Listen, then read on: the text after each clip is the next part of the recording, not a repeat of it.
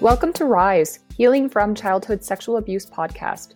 I am your host, Jessica Heil, registered psychologist and DBT certified clinician. I am also a childhood sexual abuse survivor. In this podcast, I will offer information about childhood sexual abuse in order to provide you with knowledge on this difficult topic, as well as provide you with strategies and tips that you can access now in order to begin moving from surviving to thriving. Welcome back. Last episode, you heard my story about the abuse that had occurred when I was a child. And today, what I would like to do is extend that story a little bit more and discuss the impact that the abuse had on my own mental health. And then from there, I would like to just share with you some of the steps that I took to begin healing from that childhood sexual abuse what I did to start a journey towards well being so that my life wasn't just fully encompassed by the abuse. I really wanted to make sure that my life was not centered around the abuse for my whole life, that I was able to move away from that and live a life that just really felt fulfilling to me. And I'm very pleased and proud to be able to say that I have done that.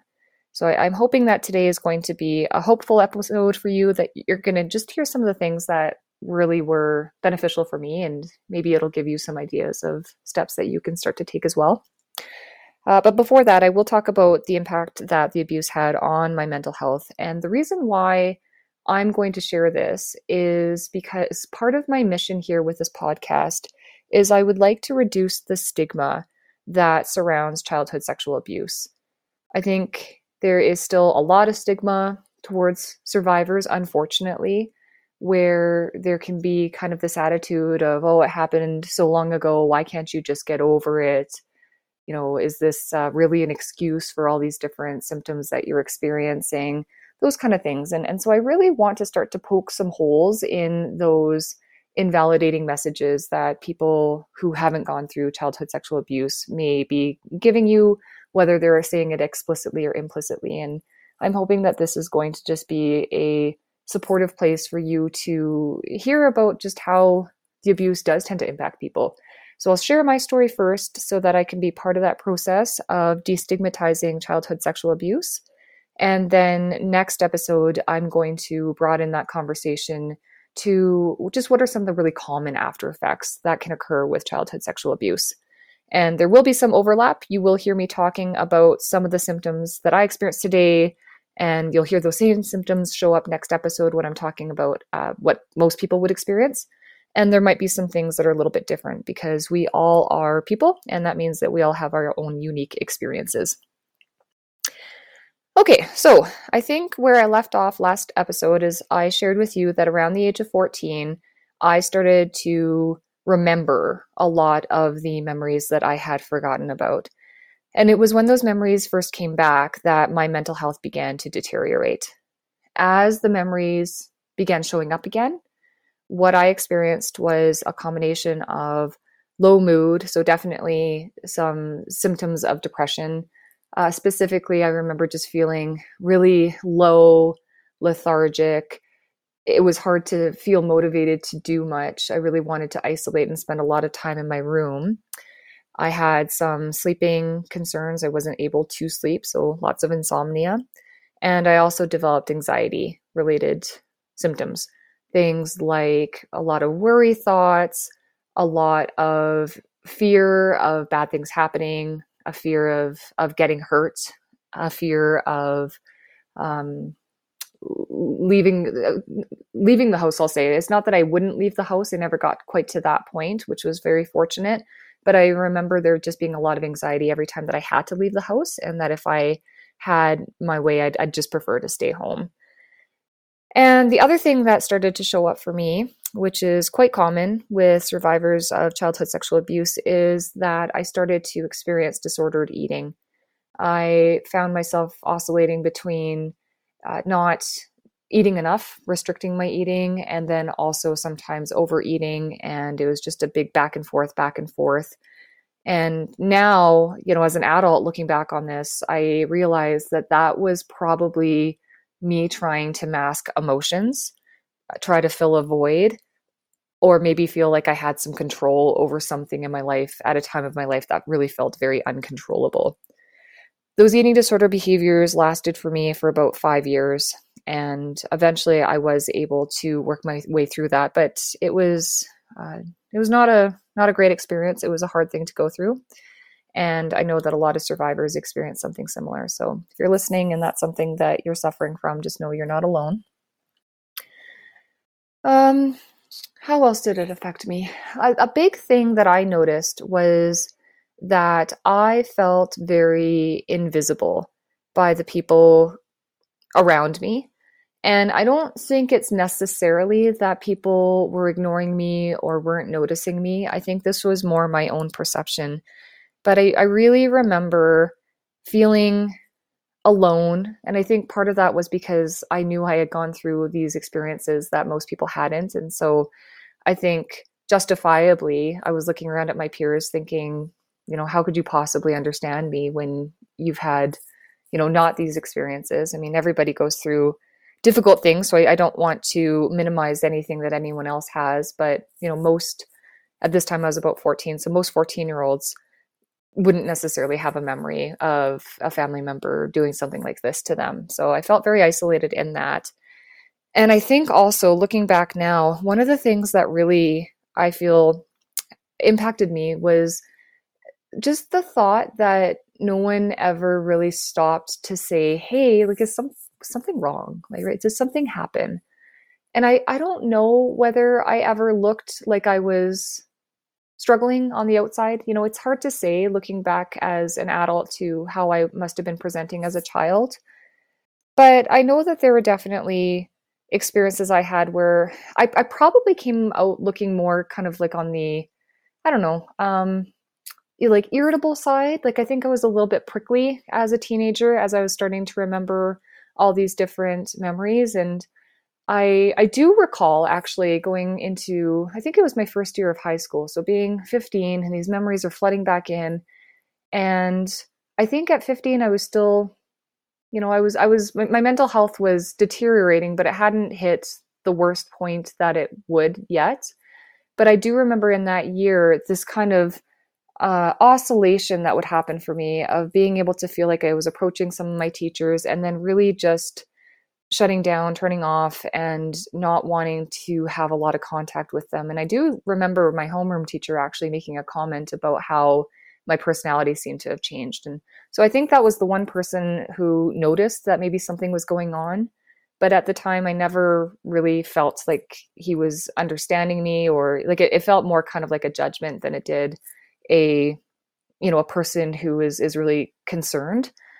So that impacted me and I, I, think just having the feeling like nobody cared enough to wonder what was going on made me isolate even more and made me feel more invisible which then in turn impacted my relationships because i would detach and i wouldn't put in the effort to get to know people as well as i could have. And so kind of created this feedback loop where i detached more. I kind of pushed people away and so i'm sure that they were kind of like well you know who's this girl and why would we get to you know try to know her if she's being a bit icy or prickly? And so they wouldn't try to get to know me and it, it just created this loop that i found very very difficult to find my way out of and i'd say it probably wasn't until much later on in my maybe even my late 20s where i really started to find my way out of that loop and to be honest with you it's still something that plagues me today i need to work really hard to make sure that i am keeping myself open to new people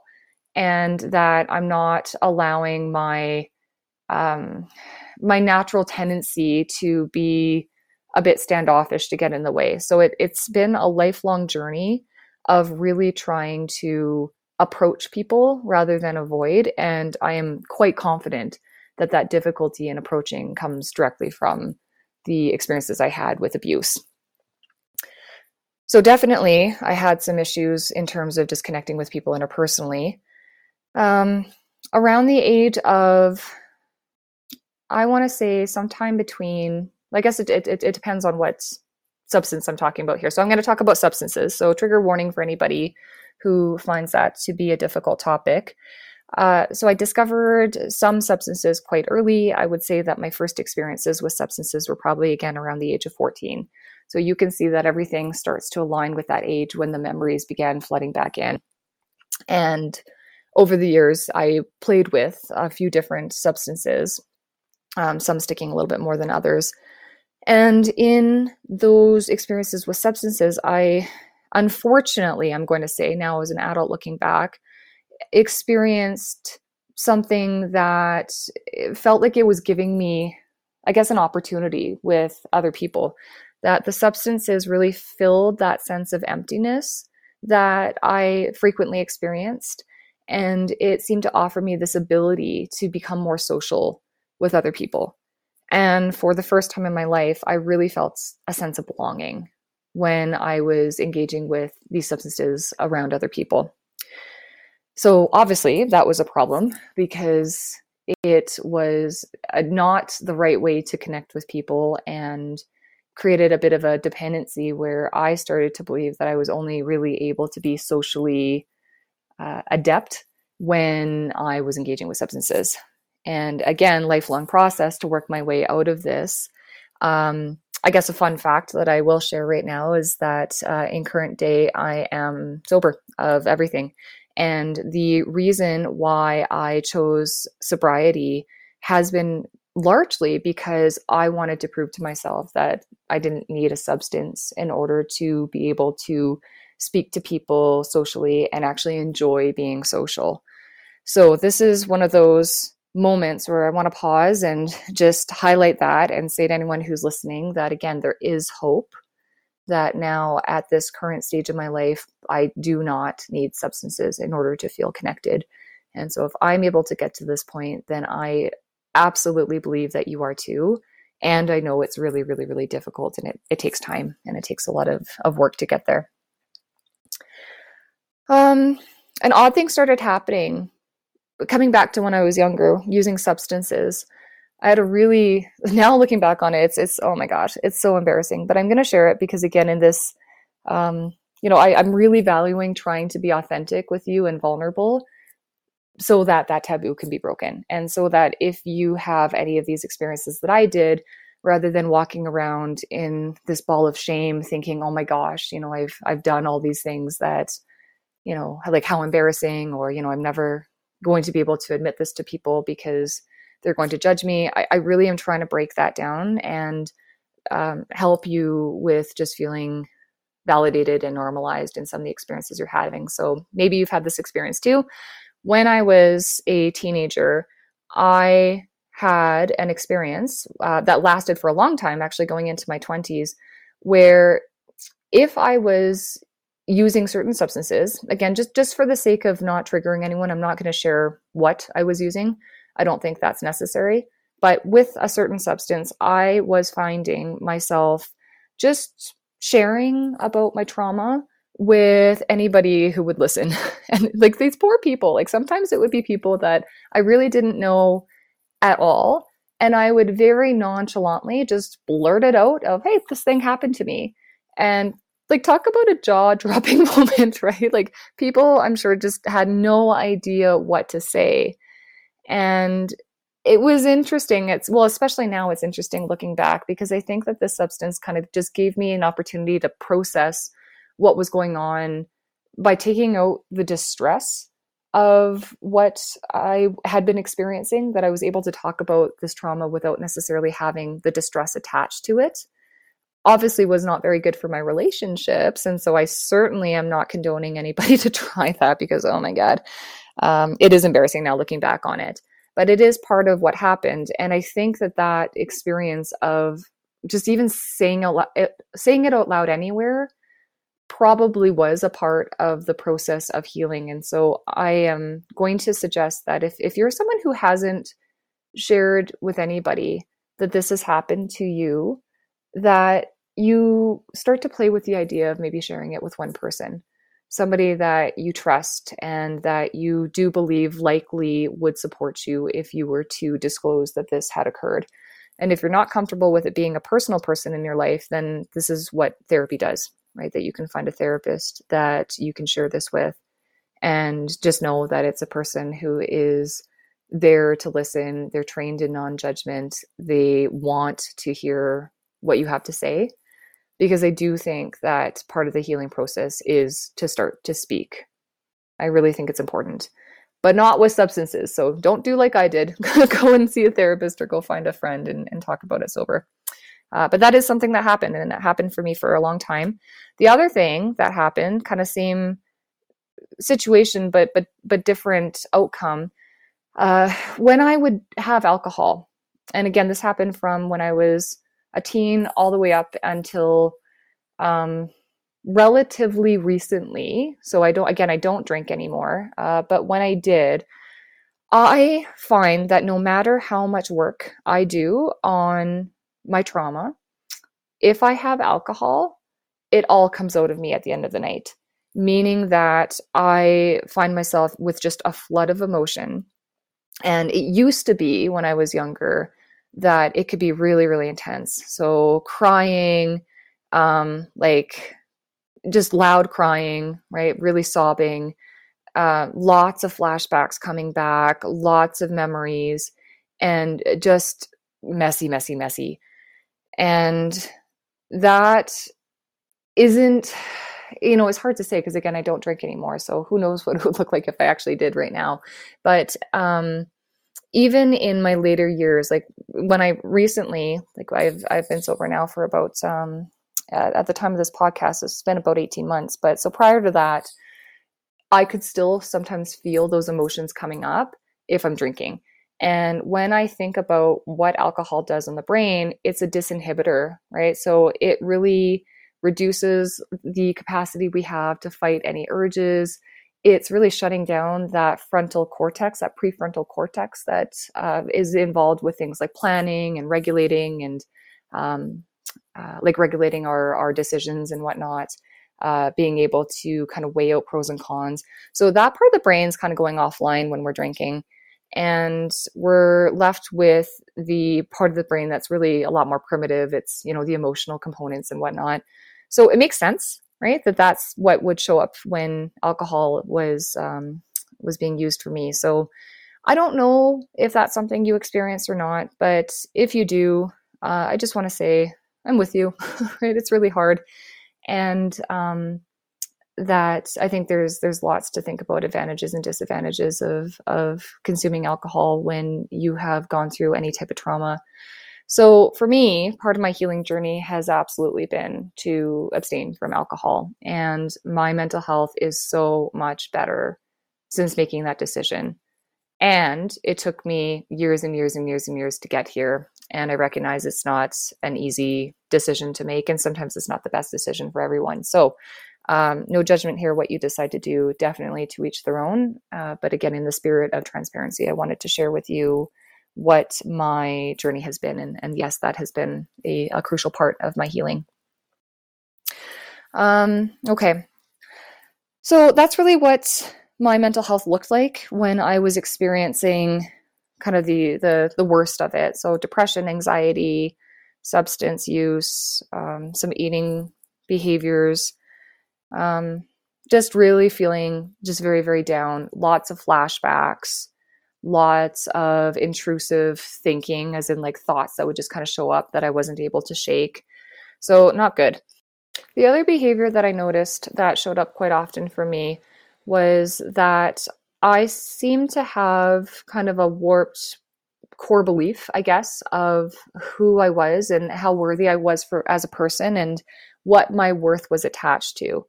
And I do think that likely, when I think back on it now, that this probably was due to the fact that the way that I ended up getting attention from this family member was very much tied to the things that he wanted me to do. And that there was a conditional um, a conditional love, we'll say, that's attached to that, right? That I was only worthy, it felt like I was only worthy in his eyes if I was doing these things that he wanted. And so I think I learned that, um, I thought anyway, that I, I, I ended up believing that the way to get attention, especially from men, was through being noticed for things like my looks and kind of the ways that I acted. And I started seeking a sense of belonging through relationships with males. And I noticed that I would, they would give me this attention if I, you know, acted in certain ways or dressed in certain ways. And that really, like, that makes me sad.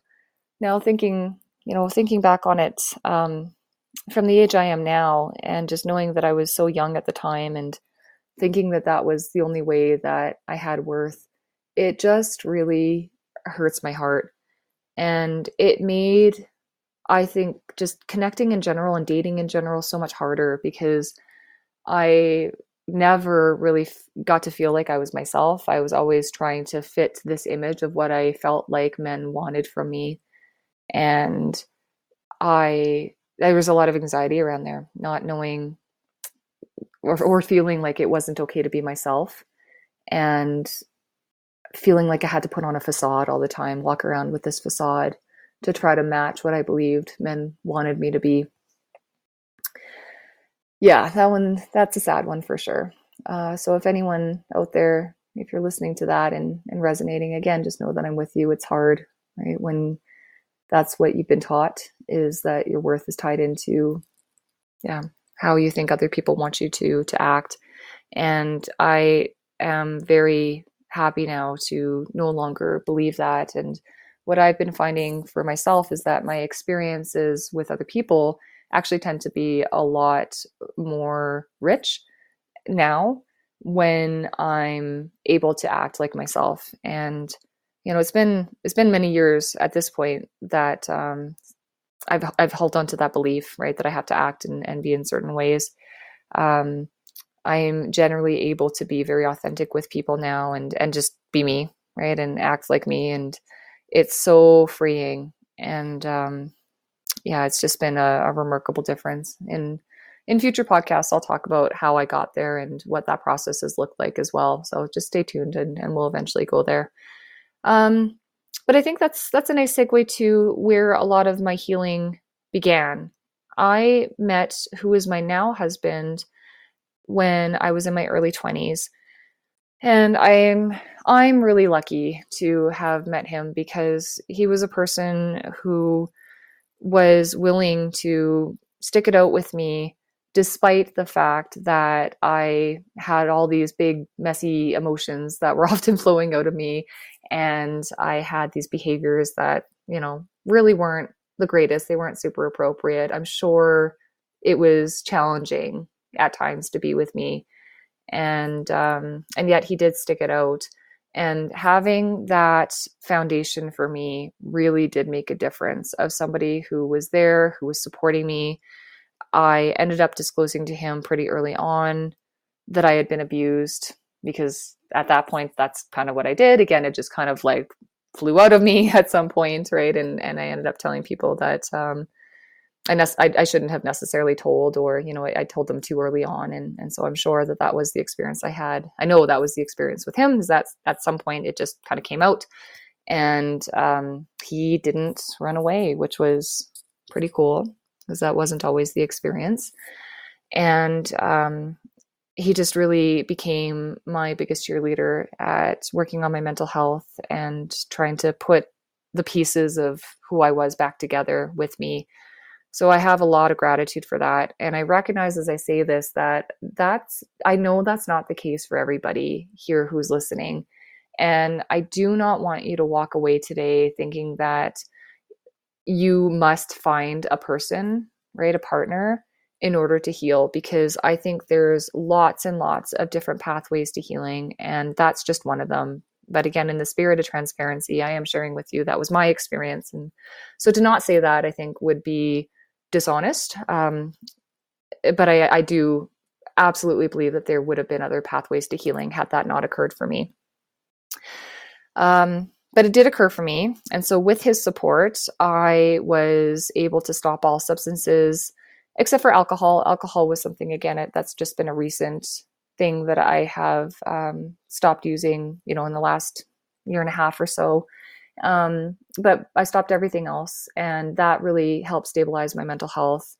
And at that point my eating had already been pretty stable so that was that wasn't necessarily something that had um, changed with him but it, it just continued to stabilize i ended up going to therapy for the first time after i met him and therapy was life changing for me it was so helpful i remember one of the most defining moments of my healing journey in my first therapy experience being that my therapist has suggested to me that I could shift the way I saw myself away from being kind of a victim. Um, I, I don't like that word, by the way. I'm going to pause and just say that it's not it's not a great word to.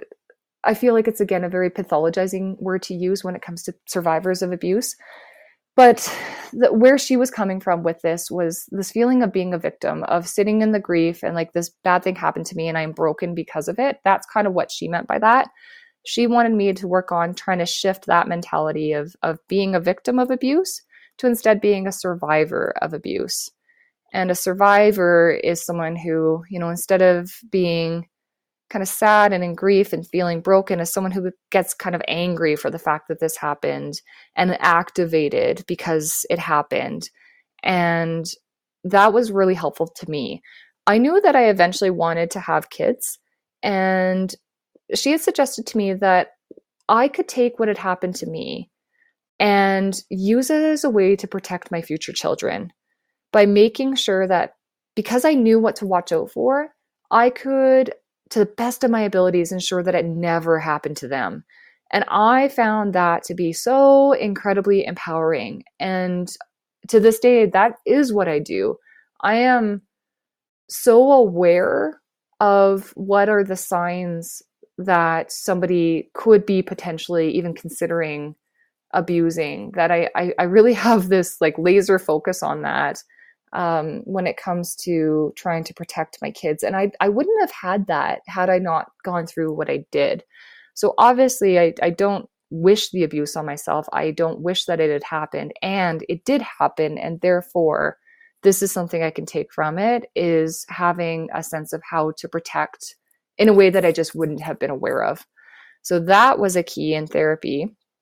And then fast forward another few years, I did some EMDR with another therapist. And EMDR is an evidence based trauma treatment. It stands for eye movement desensitization reprocessing. And it was, again, just life changing, like absolutely life changing. What the EMDR did for me is that it took the distress of the abuse that I remembered down markedly. So I used to feel quite distressed whenever I thought about the abuse that had occurred. And through the EMDR, I got to the point where, you know, the abuse is always still it's it's somewhat emotional. It's upsetting to think that it happened, but I'm not distressed anymore. I can think about it and not feel overwhelmed. And that has been such a gift.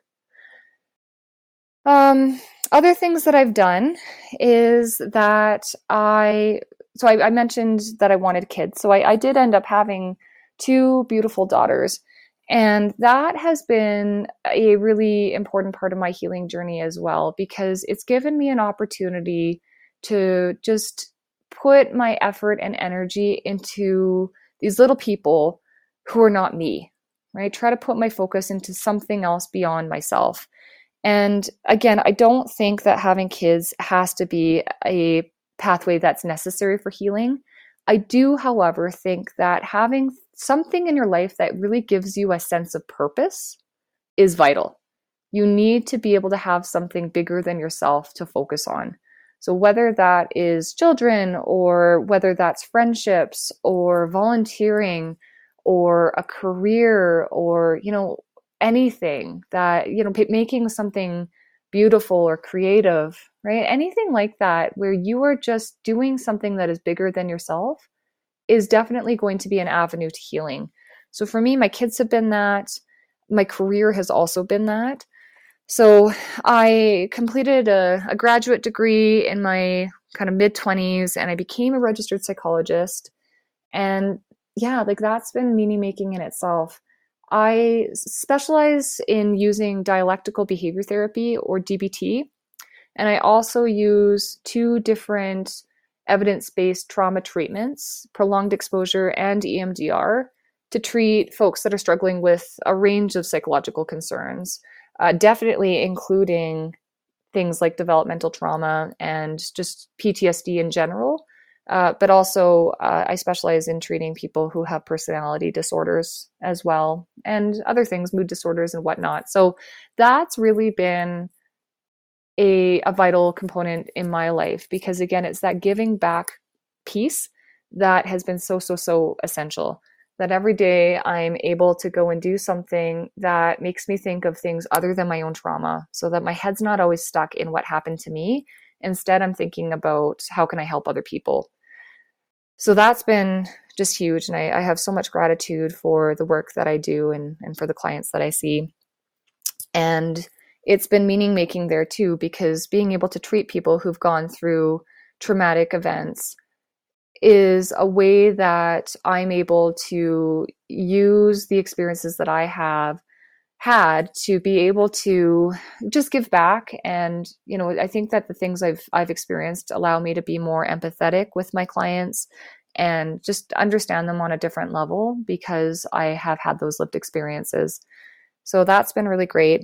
Another thing that i've done kind of on that same note is recently i've started to volunteer for a nonprofit organization located in my province of alberta and this nonprofit focuses on uh, what's it's a, it's about helping people who have experienced childhood sexual abuse.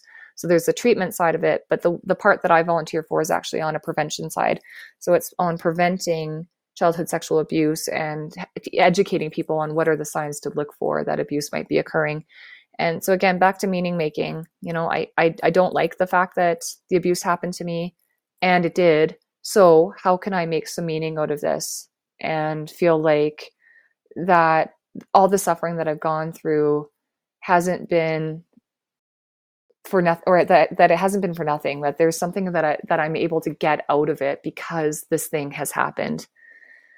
So that really brings us to present day and the birth of this podcast. And my hope is that with this podcast and sharing all this information with you, I can reach people who have suffered from abuse and, and just let you all know that you're not alone. There is hope, and you can go on to live full, meaningful lives that are filled with contentment and joy. And I do think that's possible. I know it is because I've done it. And if I've done it, then I know that you can too. So, thank you for listening. Next episode, I will go through more information about the after effects of childhood sexual abuse, and we'll just talk kind of on a broader level of what some of those symptoms can look for or look like. So until then, you take care, and looking forward to having you back here for next episode. Thank you for listening. If you found today's episode helpful, please go ahead and leave me a review. And you can also subscribe to the show so that you don't miss out on any future episodes. For more information about me, you can check out my website, risefromcsa.ca, where you will find resources on childhood sexual abuse, as well as a link to Inner Solutions, which is my private practice located in Calgary, Alberta.